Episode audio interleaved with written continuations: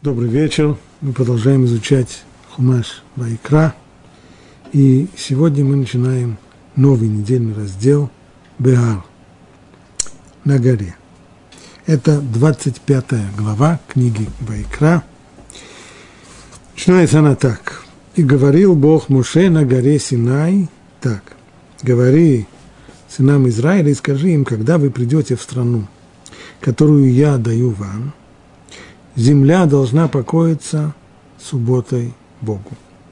Шесть лет засевай твое поле, и шесть лет обрезай свой виноградник. Собирай с нее урожай, а седьмой год, суббота покоя пусть будет для земли. Суббота Богу. Не засевай твое поле и не обрезай твой виноградник. Самосевки на твоей жатве не жни, и виноград – сохраняемых тобой лоз не снимай. Год покоя пусть будет для земли. И будет суббота земли вам для пропитания, тебе, твоему рабу, твоей рабыне, наемному работнику и поселенцу, которые живут с тобой, и твоему скоту, и зверю, который на твоей земле, весь урожай будет для еды. Так, в этом отрывке дана заповедь седьмого года, с нее начинается глава БА, седьмой год или как еще одно название, которое у него есть, это шмита от слова лишмот, оставить, бросить. Заповедь коротко сводится к тому, что после входа еврейского народа в землю обетованную, в страну Израиля, после этого нужно будет отсчитать шесть рабочих лет, а в седьмой год останавливаются все земледельческие работы. И не только они останавливаются, когда нельзя сеять, и нельзя подрезать виноградники, но и урожай, все то, что вырастет, нельзя вести себя по отношению к этому урожаю как хозяин. Этот урожай становится бесхозным имуществом, он принадлежит всем, не только тому, на чьей земле он вырос, но и всем остальным людям – и даже зверю. Этот семилетний цикл повторяется, как Тора дальше говорит, семь раз. Наполняется 49 лет, и 50-й год – это год Йовель. Этого слова происходит и известное русское слово «юбилей». Йовель, юбилейный год, 50-й год, в который тоже есть запрет земледельческих работ – в дополнение к нему есть еще, одна, очень, еще один очень важный закон, а именно все земельные наделы, вся недвижимость, которая была продана на протяжении этого времени, возвращается к прежним хозяевам. То есть раз в полгода экономический базис общества возобновляется – то есть если человек обычно, как нам описывают историки, движение истории, когда в тяжелые голодные годы, которые рано или поздно наступают вследствие неурожаев, либо вследствие прироста населения, приводит к тому, что бедняки продают свои земельные наделы и сами нанимаются батраками. Таким образом начинается расслоение. Есть те, которые наживаются на голоде, есть те, которые разоряются на голоде. И через некоторое время мы видим уже два противостоящих класса. Есть землевладельцы, которые эксплуатируют труд батраков, и есть батраки, у которых нет уже своей земли, которые продали свою, свою землю и довольствуются копеечной заработной платой за тяжелый труд, что, безусловно, уже приглашает войны, бунты, пугачевщину, все остальные социальные потрясения. Здесь предусмотрен порядок, по которому такие вещи не должны быть, потому что раз в 50 лет проданные земли, даже если человек продал свой надел из-за недостатка средств к существованию, то земля ему возвращается, и он может снова начать как самостоятельный крестьянин обрабатывать свою собственную землю и попытаться заново построить э, свое хозяйство. Это в общем и целом вот рамки этой заповеди. Здесь есть еще очень много деталей, и логических, и с точки зрения понимания смысла этой заповеди. Все это мы будем разбирать подробно. Сейчас мы остановимся только на самых первых словах этой главы. И говорил Бог Муше на горе Синай так, говорится нам Израиля, скажи им, когда вы придете в страну, которую я вам даю, земля должна покоиться субботой Богу. Вот этот стих нас интересует. Что в этом стихе может не понравиться? Казалось бы, все гладко, все хорошо, все нормально. Нет ничего неожиданного. Но наши мудрецы не удовлетворены этим ответом. Находят все-таки то, что им не нравится. И говорил Бог Моше на горе Синай так. Что им не нравится? Слова на горе Синай. Почему им не нравится? Разве не естественно? Заповеди были даны на горе Синай. Так почему же это не сказать? Наоборот, говорят мудрецы, это же настолько очевидно, это же настолько естественно, настолько тривиально, что не нужно это говорить. Почему именно здесь? Ведь если мы посмотрим запись в истории других заповедей, мы не найдем такой формулировки. Все заповеди были даны на Синае. Но Тора почему-то по отношению к каждой заповеди не пишет. И сказал Бог, Може на горе Синай э, и так далее, и так далее. Только здесь, в отношении седьмого года, в отношении Шмиты, Тора это подчеркивает, что это было на горе Синай. Почему? Почему именно по отношению к Шмите? Так спрашивают мудрецы, Раши, это сразу приводит, какое отношение имеет Шмита, то есть субботний год, к горе Синай. То есть почему вот именно заповедь Шмиты, она связывается с, с горой Синай, хотя на горе Синай были даны все заповеди.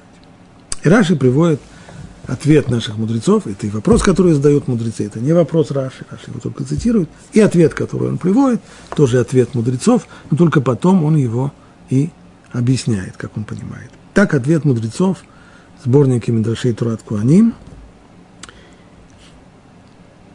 сказано это таким образом, вот для чего.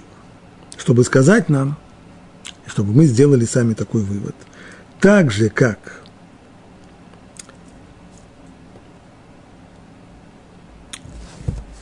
как закон о субботнем годе был дан на горе Синай со всеми, не только общими принципами, но и со всеми деталями его, и со всеми тонкостями, со всеми подробностями, так и все заповеди Торы были даны на горе Синай, не только общие принципы, со всеми их общими принципами, со всеми их деталями, со всеми их нюансами и во всех подробностях. Вот так сказано в Турат Теперь, что это все значит? Если мы посмотрим в предисловие к Рамбама, к его комментарию Мишны, то там Рамбам с самого начала этого предисловия несколько раз повторяет это красной нитью, через все его предисловие проходит важная мысль, что не следует думать, как многие люди могут подумать, что заповеди были даны на горе Синай только общие принцип, общие формулировки. Приблизительно так, как они записаны в письменной Торе. А затем уже то, что называется устная Тора, которая комментирует письменную, это уже развитие, которое мудрецы, авторитеты устной Торы – дают заповеди. Получив заповедь как э, некий общий принцип и не совсем, как обычно, общие принципы, они оказываются практически невыполнимыми, потому что из общего принципа самого, как такового, еще непонятно, что конкретно нужно делать. Простой пример. Есть э, принцип, э, самая простая вещь. Тора говорит, что нельзя воровать. Нельзя воровать, замечательно только один маленький вопрос. Что значит воровать? Воровать – это значит взять то, что по закону не принадлежит мне. А что мне принадлежит, а что мне не принадлежит? Ведь есть же миллион, миллион различных спорных ситуаций, в которых между продавцом и покупателем, между кредитором и взаимодавцем, между э, причинившим ущерб и между потерпевшим ущерб возникает масса, масса споров. Кому принадлежит эта, эта самая копейка? Так вот, своровать – это взять копейку, которая мне не принадлежит. Но нужно же еще определить, кому она принадлежит, а кому она не принадлежит. Так вот, что касается уже вот этой вот разработки конкретной. Есть у нас много, много томов, талмудов, в которых конкретно разрабатываются заповеди, и затем это резюмируется уже в сборнике законов Шулхана Рух. Откуда все это? Это развитие, которое дают мудрецы, получив общую идею, вот она, идея заповеди, а теперь дальше ее разрабатывают. Скажем, вот есть э, заповедь субботы. Заповедь, в которой сказано – что в седьмой день человек должен отстраниться, прекратить работу. Ну, естественный вопрос, а что называется работой, что не называется работой. Садятся мудрецы и разрабатывают этот вопрос, разбирают, э, спорят между собой, что есть работа, что не есть работа. В конечном итоге получают определенный какой-то более или менее договоренный список. Так вот, объясняет Раму, что все это не так. Ни в коем случае, не дай Бог так думать. Ни в коем случае.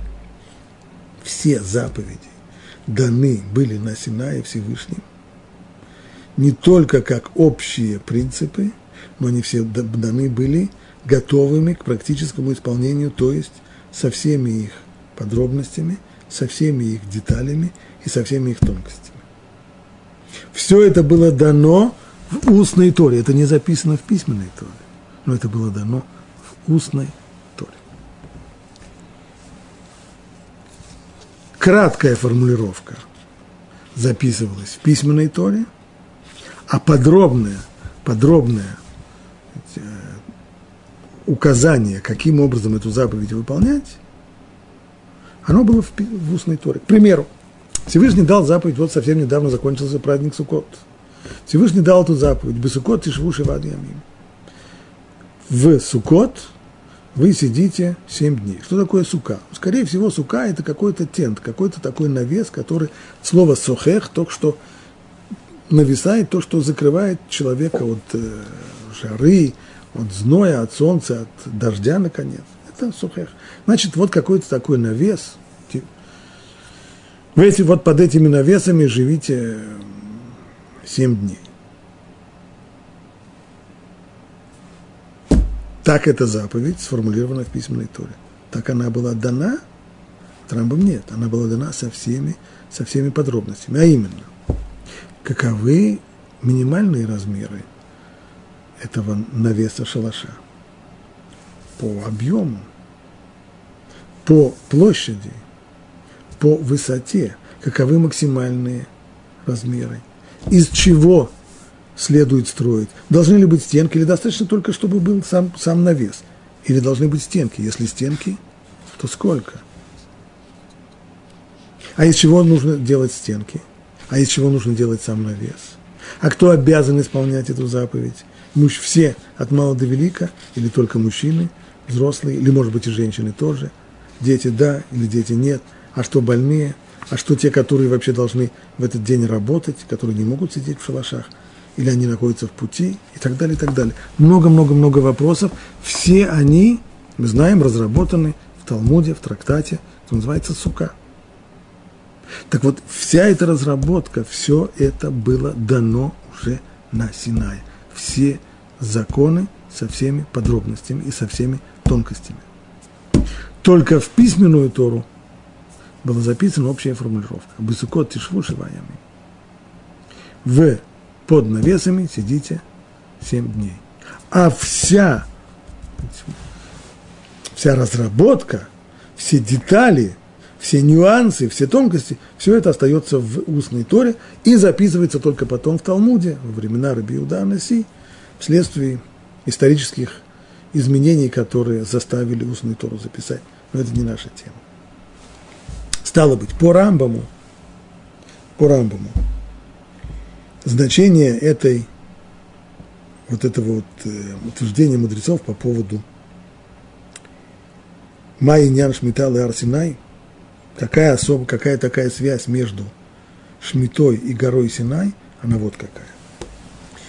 То, что говорят мудрецы, подобно тому, как закон о субботнем годе был дан на горе Синай со всеми его, это то, что подчеркивает здесь Тора словами на горе Синай, хотя они лишние, хотя и без них понятно, что заповеди даны на горе Синай. Для чего же это говорится? Для того, чтобы дать нам здесь пример. Посмотрите, пожалуйста, на пример вот этой заповеди. Заповедь седьмого года. Подобно тому, как она была дана на горе Синай, со всеми ее подробностями, со всеми, во всех деталях, во всех тонкостях, подобно этому все остальные заповеди тоже даны на горе Синай со всеми их подробностями, со всеми их деталями. Так объясняет это высказывание мудрецов Рамбам в своем предисловии к комментарию на Мишну. Раши, Раши объясняет по-другому. И казалось бы, на первый взгляд, объяснение Рамбама, оно настолько очевидное, настолько просто просится объяснить это именно так, и все же Раши не принимает. Его Раши объясняет по-другому. Вот объяснение Раши. Мне кажется, что толкование таково. То, что сказал Муше народу Израиля в цепях Муава при повторении Торы, там среди этого нет, не повторяется закон о остановке земледельческих работ в субботний год. Поясни. Значит, очевидно, что мудрецы хотят здесь сказать, если Тора говорит здесь ненужные слова, и сказал Бог Муше на горе Синай, зачем на горе Синай, они слова излишние, значит, Тора хочет этим здесь дать нам какую-то дополнительную информацию, чтобы мы не подумали, что заповеди даны где-то еще, а не на горе Синай. Где они могли быть еще? Мы знаем, что вся книга Дворим, пятая, последняя книга Торы, это повторение законов Торы.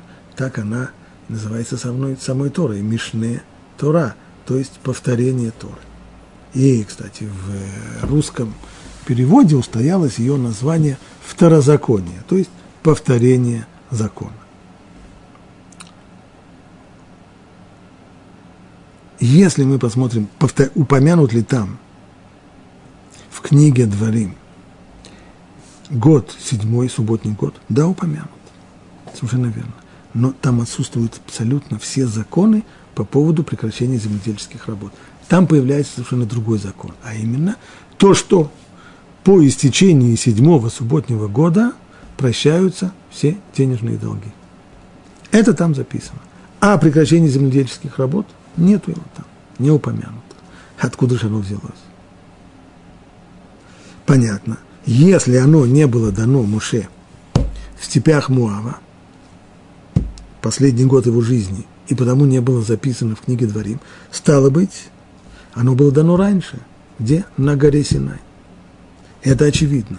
Настолько, если это настолько очевидно, то для чего же тогда Тора говорит и говорил Бог Муше на горе Синай? А мы и так знаем, что это было сказано на горе Синай. Ибо потом, при повторении Торы, это не было сказано, значит, не было другого места и другого времени, кроме как во время дарования Торы на горе Синай. Зачем же Тора тогда говорит здесь на горе Синай? Для того, чтобы сказать, так это не только с, со Шмитой, так это не только с субботним годом.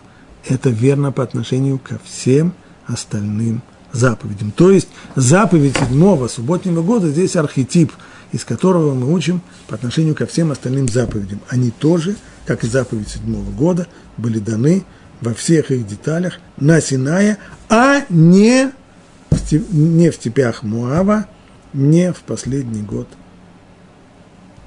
жизни Муше, когда он только повторяет заповеди. То есть мы могли подумать, что общие формулировки были даны на Синае, а конкретная разработка была уже сделана в последний год жизни Муше в степях Муава. Нет, это не так. Мы видим, что это не так. Это мы видим на примере заповеди седьмого года. И из заповеди седьмого года мы делаем вывод по поводу всех остальных заповедей. Для этого Тора и написала лишний раз на горе Синай, для того, чтобы мы сделали этот вывод по поводу всех остальных заповедей. Так объясняет Раш. Почему ему не понравилось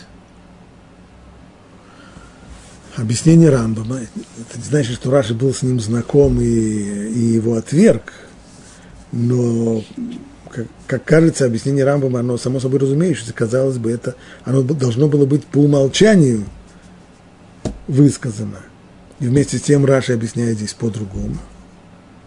То есть, напомню, по Рамбаму мудрецы здесь отрицают мысль, которая могла закрасться в голову человека, что общие формулировки, общие положения, общие правила были даны на Синае, а конкретная разработка деталей – это уже дело рук мудрецов в дальнейшем. Вот чтобы так не подумать, Тора говорит здесь на горе Синай. Как Шмита со всеми деталями на горе Синай, так все остальные заповеди. А по Раши вы могли бы подумать, что общие формулировки были даны на Синае, а разработка была дана в степях Муава и в книге Дворим, Второзаконии, чтобы так не подумать, Тора говорит, нет, все было на горе Синай, как Шмита, так и здесь. Почему же Раши, вот это второе объяснение Раши, почему же Раши идет по этому пути, а не по, казалось бы, столь очевидному пути Рамбова. Комментаторы Раши говорят следующее.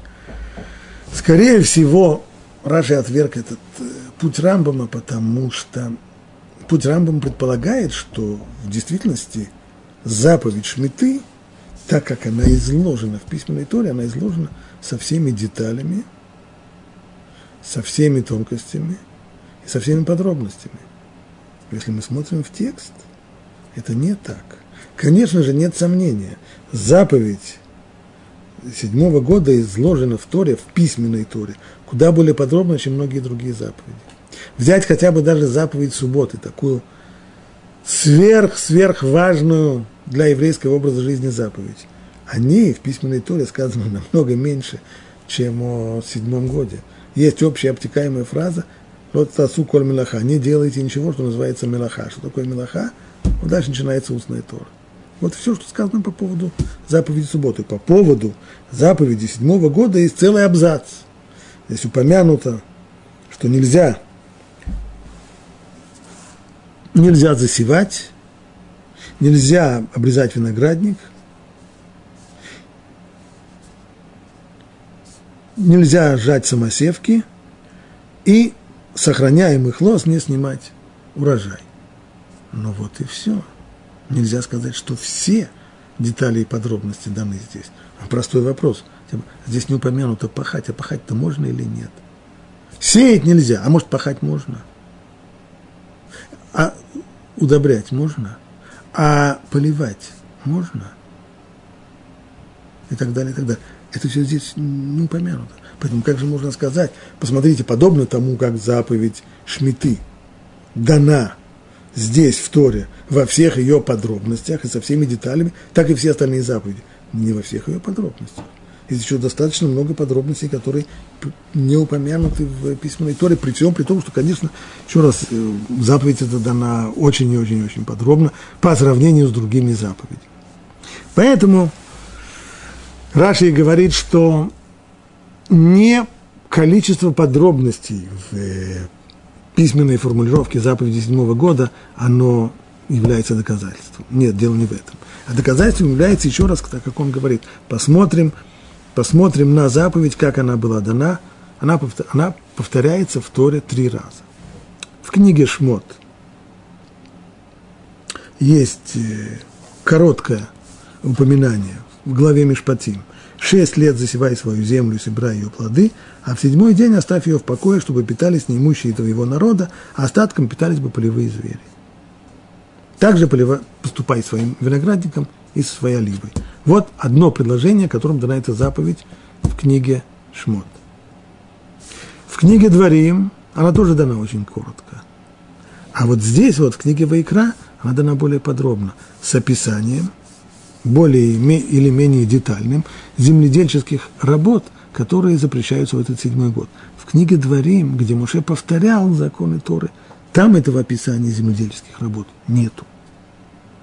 Стало быть, это то, что наши мудрецы хотят нам говорить, сказать здесь, чтобы мы не подумали, что общие формулировки, как вот то самое предложение, которое было дано в книге Шмот в главе Мишпатим, что они были даны на Синае, и там это записана фраза, в непосредственной близости от Синайского откровения, дарования Тура на Синай, а уже все и остальные детали были даны в степях Муава в последний год жизни Муши. Нет, мы же видим, что это не так. Там не упомянут вообще запрет земледельческих работ. Он упомянут здесь в книге Вайкра. Стало быть, для...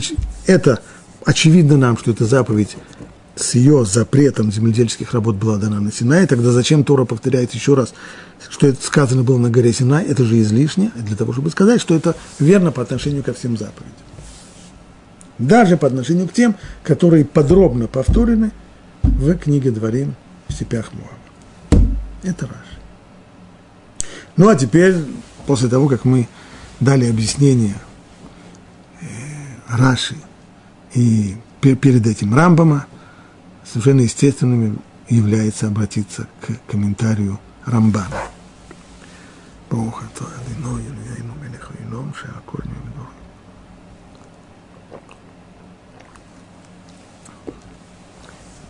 Что пишет Рамбан? Он приводит все вот, высказывания мудрецов, Брайту из Турат Куаним, какая связь между Шмитой и горой Синай – Почему? Их ответ, что это сказано так для того, чтобы показать нам, как закон о субботнем годе был дан на горе Синай, со всеми деталями, со всеми подробностями и тонкостями, так и все остальные законы Торы. Каков же смысл этого высказывания? Не как Рамбам и не как Раши. В общей форме закон о субботнем годе был дан на горе Синай. Это несомненно. Это медицинский факт. Он так и записан. Как написано в недельном разделе Мишпатим. Недельный раздел Мишпатим, кто не помнит, он идет сразу после того, как Тора описывает дарование Торы на горе Синай, и сразу после этого идут законы. Что же мы во время этого Синайского откровения, что же за законы мы получили? Вот один из них, который там упомянут – помянут коротко. Шесть лет засевай свою землю и собирай ее плоды. А седьмой, в седьмой год оставь ее в покое, чтобы питались неимущие из твоего народа, а остатком питались полевые звери. Также поступай с твоим виноградником и с твоей оливой. Но вот это основной принцип субботнего года. А здесь, в книге Вайкра, которую мы сейчас изучаем, в главе Бегар. А здесь Тора возвращается к этой теме и добавляет, что на горе Синай были сообщены также и все остальные подробности, детали и тонкости, которые упомянуты в данной главе. То есть то, что сказано здесь, Тора хочет сказать, что на самом деле это было дано еще раньше, на Синае. А в конце этой книги – Конец книги Вайкра. Здесь только напомнить, что одно из отличий комментария Рамбана от Раши в том, что Раши всегда дает комментарий локальный. Вот конкретный посук, конкретное слово, и он его разбирает здесь, на месте, фокусируя внимание на узком участке текста. Рамбан, у него всегда такие масштабные, масштабные полотна. Он объясняет иногда все строение, связывая воедино ход мыслей или строение целой книги. Вот сейчас он объясняет нам, каково строение Хумаша, прежде всего книга Вайкра. Книга Вайкра начинается законами, которые даны Аарону и его сыновьям, Куаним, священникам – о ходе работы жертвоприношений в храме. Ближе к концу, сейчас вот эта вот глава Беар на горе Синай, которую мы изучаем, и заканчивается книга Вайкра следующим утверждением. Вот заповеди, которые Бог заповедал Муше для сынов Израиля на горе Синай. То есть Тора хочет подчеркнуть, что хотя могло бы создаться впечатление, что заповеди, данные на горе Синай, все записаны в книге Шмот. там, где и описывается Синайское откровение, ряд законов, которые получили, а после этого Тора переходит к описанию того, как строили мешкан, переносной храм, и после этого переходит к законам жертвоприношения в этом храме. Стало быть, Синайская тема уже закрыта. И все, что написано в книге Вайкра и далее, это уже после Синая. Так вот, чтобы мы так не подумали, Тора заканчивает книгу Вайкра. Вот заповеди, которые Бог заповедовал Муше для сынов Израиля на горе Синай. То есть все то, что сказано здесь в книге Вайкра, оно тоже было дано на горе Синай. Чтобы соотнести все заповеди с приведенными здесь законами о субботнем годе. Что и в других заповедях все общие принципы, и не только они, но и все подробности были даны на Синае. То есть также здесь Тора подчеркнула, вот эта заповедь, заповедь Шмиты, которая была дана на горе Синай, а в конце книги Ваикра там есть общий знаменатель. Это верно ко всем остальным заповедям Торы. Все они в подробностях были даны на горе Синай. Рамбан, ну и теперь у нас вопрос, а когда мы хотим подчеркнуть именно на горе Синай, а где нет? Что мы могли бы подумать А могли бы подумать вот, что в принципе Рамбан касается здесь дискуссии, которая уже имела место быть в Талмуде. Есть там спор между Раби Акивой и Раби Ишмаэль. Мнение Раби Акивы звучит так. Все законы и в общих формулировках, и во всех подробностях были даны на горе Синай и повторены в шатре откровения, то есть в мешкане. Знаем, что с того момента, как был построен переносной храм, мешкан, или как его еще мудрецы называют, шатер откровения, так он в Торе называется, то с момента его сооружения все контакты между Всевышним и Муше были в нем. Так вот, говорит Раби Акива, чтобы мы не подумали, что какие-то заповеди были даны, хотя они записаны, эти заповеди, в письменной Торе, после того, как рассказывается о сооружении мешкана, чтобы мы не подумали, что эти заповеди, они были даны в мешкане. Нет, ни в коем случае. Все заповеди, не только их общие формулировки, но и все детали были разъяснены, были изречены Всевышним на Синае. А то, что происходило в Оэль-Муэ, то, что происходило в шатре откровения, в шатре собрания, в мешкане, это было только их повторение, не больше.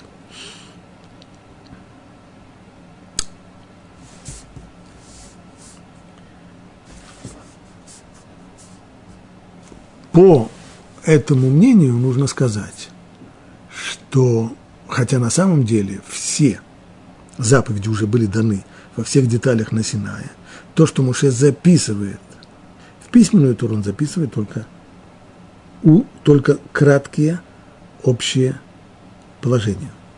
Необходимо говориться. Это не то, что было соображение Муше, это не он так решил для экономии записать только общие положения. Муше записывал письменную Тору под диктовку Всевышнего, слово в слово, буква в букву. Так Всевышний ему продиктовал только общее положение, а остальные остались устными. Нужно сказать, что существует и другое мнение, это Раби Ишмаэль, который говорит иначе, что общие положения были даны на Синае, в самой, то есть заповеди в самой общей форме. А затем уже, после того, как был возведен Мешкан, после этого конкретизация заповедей, их конкретные детали были даны, были изречены Всевышним и даны Муше в Мешкане. То есть, по мнению Раби Ишмаэля, дарование Торы свыше было двухступенчатым. Сначала на Синае общие положения, вот она в общем и целом Тора, которую вы должны принять, а уже конкретное изучение, это в дальнейшем, когда будет построен мешкан, Всевышний уже разъяснит по поводу каждой заповеди ее конкретные детали. Таково мнение Раби Ишмаэля. Мнение Раби Акивы не таково. Мнение Раби Акивы, что все законы были даны со всеми подробностями на Синае, а в мешкане было только их повторение, которое, как известно, мать учения. И вот этому мнению Раби Акивы следует и Рамбан. Но здесь нужно задать еще один вопрос. Если действительно все законы, в том числе то, как те, которые изложены подробно здесь в книге Вайкра, если они на самом деле все даны были со всеми подробностями на Синае, то мы вынуждены, то по идее надо было бы их и написать там, после главы Мишпатим, или внутри главы Мишпатим. Ведь если они были даны на Синае, мы сказали, что в конце книги Шмот описывается сооружение Мешкана. И с того момента, как Мешкан был сооружен, все дальнейшие контакты Муше со Всевышним, они были только в Мешкане, нигде больше. Больше не было откровений на горе Синай дополнительных. Стало быть, все, что было дано на горе Синай, рационально и правильно было бы написать до начала главы Трума, в которой идет изложение строения Мешкана. Вместо этого мы видим, что эти законы оказываются не только даже, не только что в Хумаш Шмот их не записали, а они оставлены здесь до книги Вайкра и, то и, и, и даже в самом конце. Какая логика? Один из древних комментаторов, Раби Авраам Ибн Эзра, он говорит, да, конечно, действительно. Но на самом деле мудрецы не раз упоминали, что главы Торы не записаны в хронологическом порядке. Так же и здесь. С точки зрения хронологической, закон, который мы сейчас читаем, закон о седьмом годе, он относится к Хумаш Шмот. Если бы Тора была выдержана в строго хронологическом порядке, нужно было бы записать эти законы после, в конце главы Мишпатим, перед главами, которые рассказывают про Мешка. Но Тора не написана в хронологическом порядке, и поэтому порядок изложения иной, он сущностный, по целому ряду причин Всевышний дал порядок тот, который э, ему казался более правильным, а не хронологический. Так пишет Ибн Эзра. А Рамбан обычно с таким утверждением не согласен. То есть э, принцип то, что «эн мукдаму мюхарбы тура», то есть то, что главы Торы не написаны в хронологическом порядке, это на самом деле изречение мудрецов. С ним Рамбан не станет спорить. Но позиция Рамбана принципиально она вот какая. Нельзя превратить это в принцип комментирования по умолчанию. Где мудрецы, где мудрецы сказали подоб, эту фразу, что порядок не хронологический? Там, где просто иначе нельзя. В начале книги Бамидбар сначала в первой главе описываются события, которые произошли во второй месяц второго года по выходу из Египта, а потом описываются события, как, как написано, что они произошли в первый месяц. Ну, здесь уже очевидно. Здесь Тора сама подписалась, что порядок глав не хронологический. Сначала говорится то, что было в Ияре, а потом то, что было в Нисане. Здесь нечего делать. Но нельзя превратить этот принцип в принцип по умолчанию. Говорить каждый раз, когда у нас что-то не сходится и что-то не получается, говорить, ну а что, ничего страшного, порядок не хронологический. Это неверно. Только там, можно пользоваться этим объяснением, что это Рамбан, только там, где другого выхода нет. А здесь выход есть. Можно объяснить весь порядок, как выдержанный хронологически правильно. И вот объяснение Рамбана. С моей точки зрения, пишет Рамбан, эта глава соответствует верной хронологической последовательности. Что было сначала? Перед было Синайское откровение, и вслед за этим Муше поднимается на гору Синай – на которой находится 40 дней и 40 ночей, изучая там все заповеди Торы. Конец был этих 40 дней и 40 ночей был трагический, когда Муше спустился вниз со скрижалями завета и увидел, что пока что еврейский народ сделал золотого тельца. Муше разбивает золотого тельца, снова поднимается на гору Сина и на протяжении 40 дней молится, прося прощения. По окончании этих 40 дней Всевышний говорит ему, сделай себе новые скрижали вместо первых, которые ты разбил, и я напишу на них те слова, которые были и на первых. Начинается третий 40 дней или второй период, второе дарование Торы, который заканчивается в Йом-Кипур. Так вот, перед началом первых 40 дней, пишет Рамбан, Муше записал в книге Союза, упомянут в тексте, упомянуто в тексте, что Муше зачитывает всему народу вслух Сефер Абрит, книгу Союза. Что это за книга Союза? Там были записаны все главы от Берешит и до того, как еврейский народ приходит к горе Синай, и также все заповеди, которые были получены, получены до сих пор. Там он записал все законы, которые были произнесены там. А затем, затем он поднимается на гору Синай и получает первые скрижали. Но когда народ согрешил, сделал золотого тельца, Муше разбил скрижали, то тем самым союз, который был заключен прежде на Синае, перед тем, как Муше поднялся на гору на 40 дней, был заключен союз, этот союз был расторгнут, поскольку одна из сторон довольно в грубой форме нарушила свои обязательства. Это золотой телец. Затем следует раскаяние, прощение, примирение и вторые скрижали, то есть заключение нового союза, ибо старый уже был нарушен. А вот в новом союзе там были повторены основные заповеди, данные при заключении Первого Союза и записанные в главе Мишпатим. То есть в главе Мишпатим записаны еще заповеди коротко, так как они были даны в, первый, в первом даровании Торы. Первый союз. Затем, во время, в третий раз, когда Муше поднимается на гору, третьи 40 дней, он спускается со вторыми скрижалями. Возобновление союза.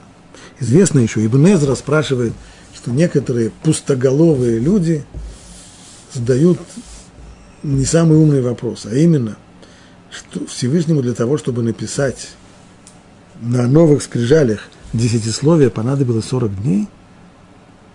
Что было Муше делать 40 дней, в третий раз 40 дней и 40 ночей на горе Синай? Ибн Эзра считает этот вопрос настолько неуместным, что даже не старается ответить на него. А ответ на самом деле действительно очевиден. Попросту нужно было получать Тору во второй раз. Все то, что получили ее в первый раз, уже не действительно. Теперь заповеди повторяются заново, ибо это совершенно новое дарование Торы. Не то, что было в первый раз. И здесь заповеди повторяются. Ну и вот теперь, после того, как заповеди повторены, с новыми скрижалями, Муше спускается с горы Синай в третий раз, и происходит это в Йом Акипурим, в день Йом Кипур, когда Всевышний сказал Салахтике двореха, я их простил, по твоей просьбе. Спустился он.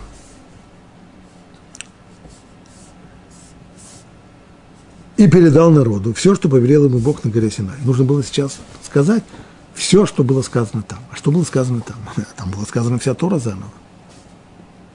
Но Муше начинает с самой первой заповеди, потому что она сейчас самая на, на практике самое первое, то, что нужно сделать моментально, а именно результатом греха золотого тельца и раскаяния в нем стала необходимость моментально построить переносной храм, мешкан. Поэтому, поскольку он получил эту заповедь о мешкане, с нее он и начал. И тогда Муше собрал всю общину Израиля глава Ваякель, собрал, и сказал им, вот что повелел Бог сделать. И сообщил им все необходимое для возведения мешкана, а именно, какие подношения, что нужно жертвовать, из каких материалов должен быть построен мешкан, чтобы люди их пожертвовали, а затем, каким образом его строить. Сыны Израиля приняли это с радостью.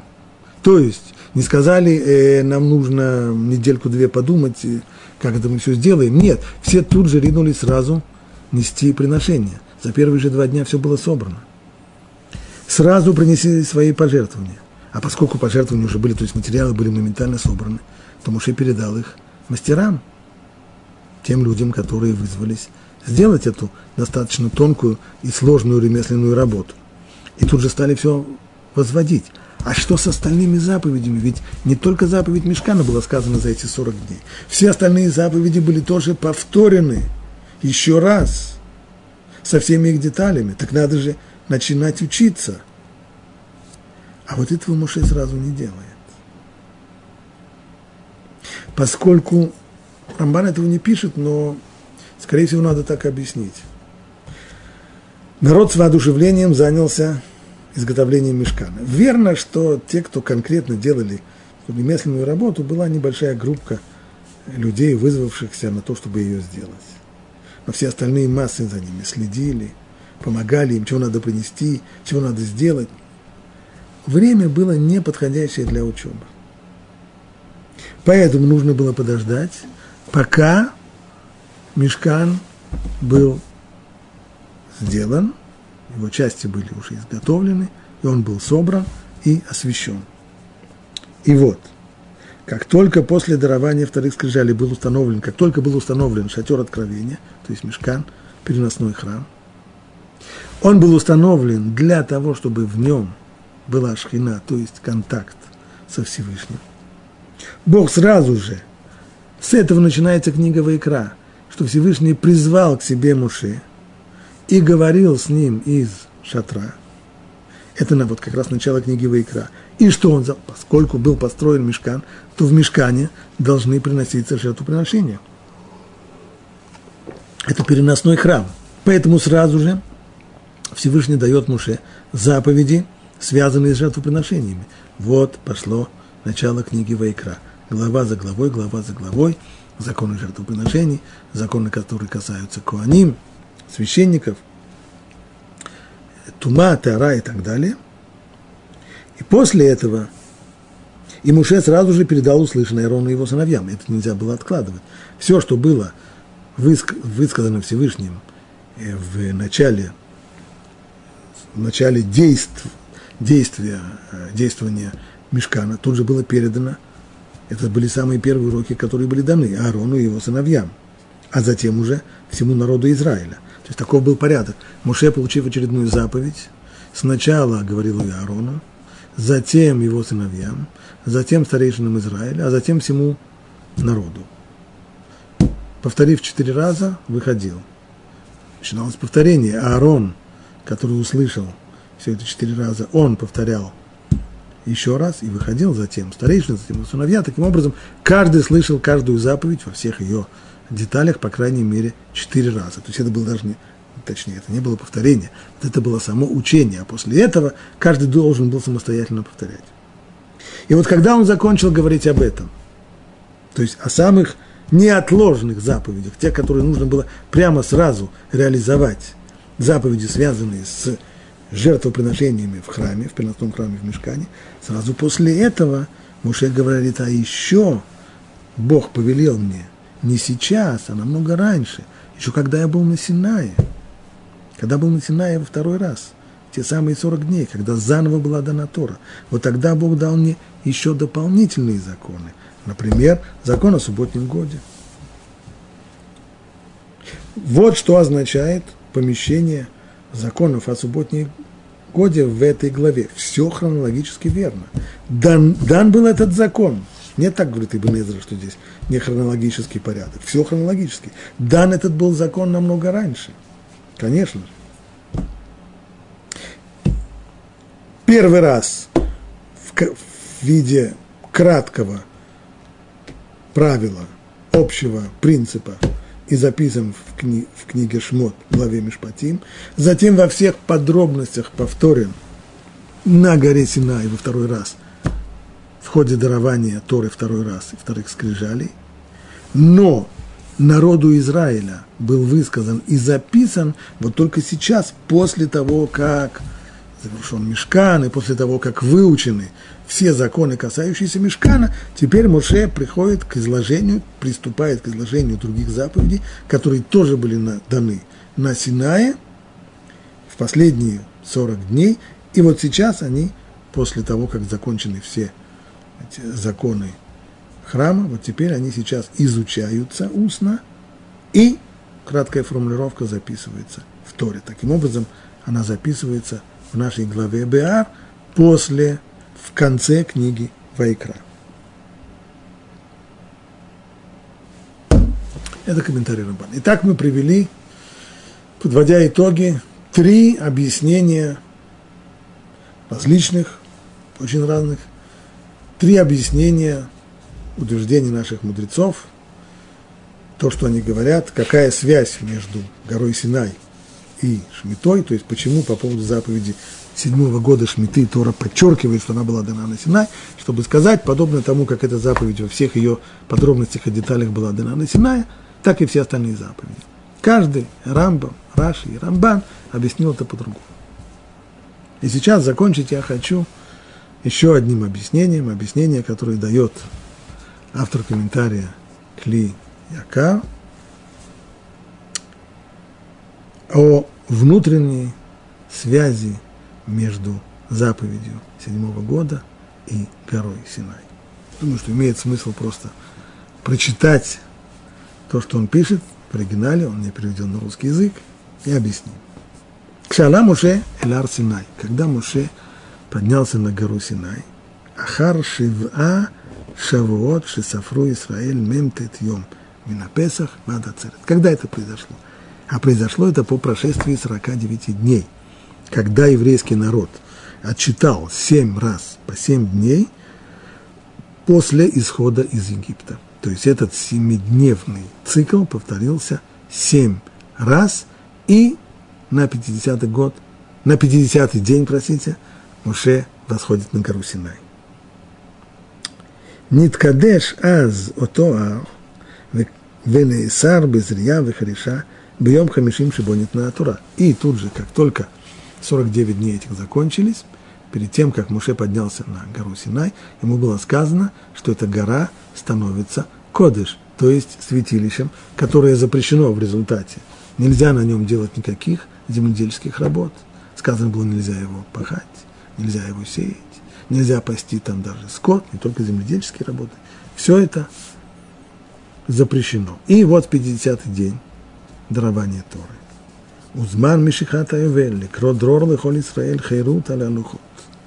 И в день 50-й трубным звуком Всевышний возвещает о даровании Торы, которая, которой сказано, что она дает свободу, Тора дала свободу человека, свободу от подчинения своей человеческой и животной природе, свободу, в которой человек своим волевым решением может встать над своим существом, над своей природой. И возвещает это именно звук шофара. Боотозман – и Гида Кадушбоуху Ламушейн Яна Шмита Вайовель. И вот тогда, на 50-й день, под звуки шуфара, Всевышний дает Моше все заповеди, в том числе заповедь Шмита, заповедь субботнего года, седьмого, и заповедь юбилейного года, 50-го, Йовель. Чтобы миспар шива, оба миспар мемтет, они нотен к душа. И мы видим, что эта заповедь идет в том же самом формате, как и подготовка к получению Торы, а именно – каждый седьмой год особый святой год, и циклов по 7 лет считаем 7 раз и получаем 49 лет, 50 год – особый-особый год Йовель. Таким образом, и этот самый цикл дает особую святость стране Израиля, то есть страна Израиля получает в определенное время святость горы Синай. Она становится большой-большой растянутой горой Синай. Когда? Каждый седьмой год и каждый пятидесятый год страна Израиля становится горой Синай. Шиешла демьонный ар Синай, Мецад Йота, Авира Демахким. И, подобно тому, как на горе Синай мы получили Тору, так говорят мудрецы, что страна Израиля – это особое место, в котором такая духовная атмосфера, что она помогает человеку постигать Тору. Алькен рауили тенгам ларец аик душа Тарсинай. Поэтому, поскольку земля эта получает святость горы Синай, следует перенести законы, которые были даны горе Синай, на всю землю Израиля. А именно, что было сказано по поводу горы Синай, что нельзя пахать, нельзя сеять, нельзя ее обрабатывать, то есть был запрет земледельческих работ. Соответственно, получается, что раз в 7 лет и раз в 49 лет страна Израиля тоже принимает этот самый запрет. Нельзя ее пахать, нельзя в ней сеять, нельзя ее обрабатывать, земледельческие работы запрещаются, все это для того, чтобы напомнить нам то великое откровение на горе Синай, на котором мы получали Тору, и, наконец, 50-й год Йовель, как Тора говорит дальше, мы этого не прочитали, он знаменуется трублением в шофар. Вот это вот полное возвращение всего на круги своя, полное возвращение, освобождение рабов, раз, возвращение земель прежним хозяевам, которых и продали, все это содержание юбилейного года, и начинается этот юбилейный год тем, что трубят в шуфар, возвещая свободу, полную свободу, освобождение от предыдущих уз и возвращение всего на свои естественные места. Вот она, сущностная связь, вот он ответ на вопрос, который задают мудрецы, какая связь между заповедью Шмиты и горой Синай. Связь самая естественная, а именно, что страна Израиля раз в семь лет становится горой Синай, становится святым местом, как гора Синай, и поскольку это святое место, то не пахать, не сеять на нем нельзя.